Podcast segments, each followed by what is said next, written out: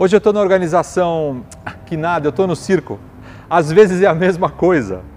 O circo tem logística, o circo tem marketing. Imagina no marketing os quatro P's: place, local onde vai ser instalado, o produto, o que, que vai compor o produto, o preço e a promoção.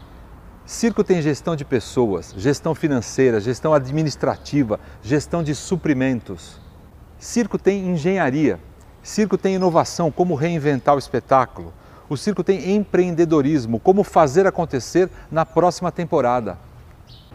O fato é que eu tenho profunda admiração pelo profissional de circo, pela sua existência, pela sua paixão, pela sua doçura em ser. No circo tem pipoqueiro. Na sua organização também tem? Olha, eu acho que tem. Você sabe que 33% das pessoas, segundo uma pesquisa recente, 33% das pessoas passam até duas horas nas organizações sem fazer nada.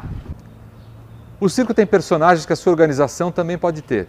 Tem o mágico que faz mágicas para buscar resultados e também tem aquele cara que faz mágicas para aparecer sempre. Conhece alguém assim? Tem o domador de feras. Tem dois tipos de domadores de feras. Aqueles que sabem falar com suas feras e tem aquele que só sabe usar o chicote para domar suas feras. Em termos de liderança, aí, conhece alguém? Não, né?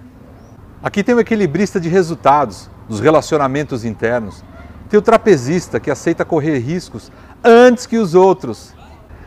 A sua empresa tem o homem-bala, aquele que acha que está disparado na frente, mas quase sempre quebra a cara. A sua organização e aqui no circo tem o palhaço. Aqui no circo o palhaço é uma criatura amável, ela é inocente, ingênua. O palhaço do circo, ele é genial, ele simplesmente é. Agora, nas organizações, nas organizações tem o palhaço que faz de tudo para aparecer. E tem o palhaço que faz tudo direitinho, traz resultado e carrega os outros nos ombros.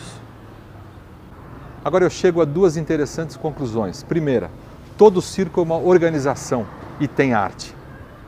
Segunda conclusão: algumas organizações são verdadeiros circos sem arte nenhuma.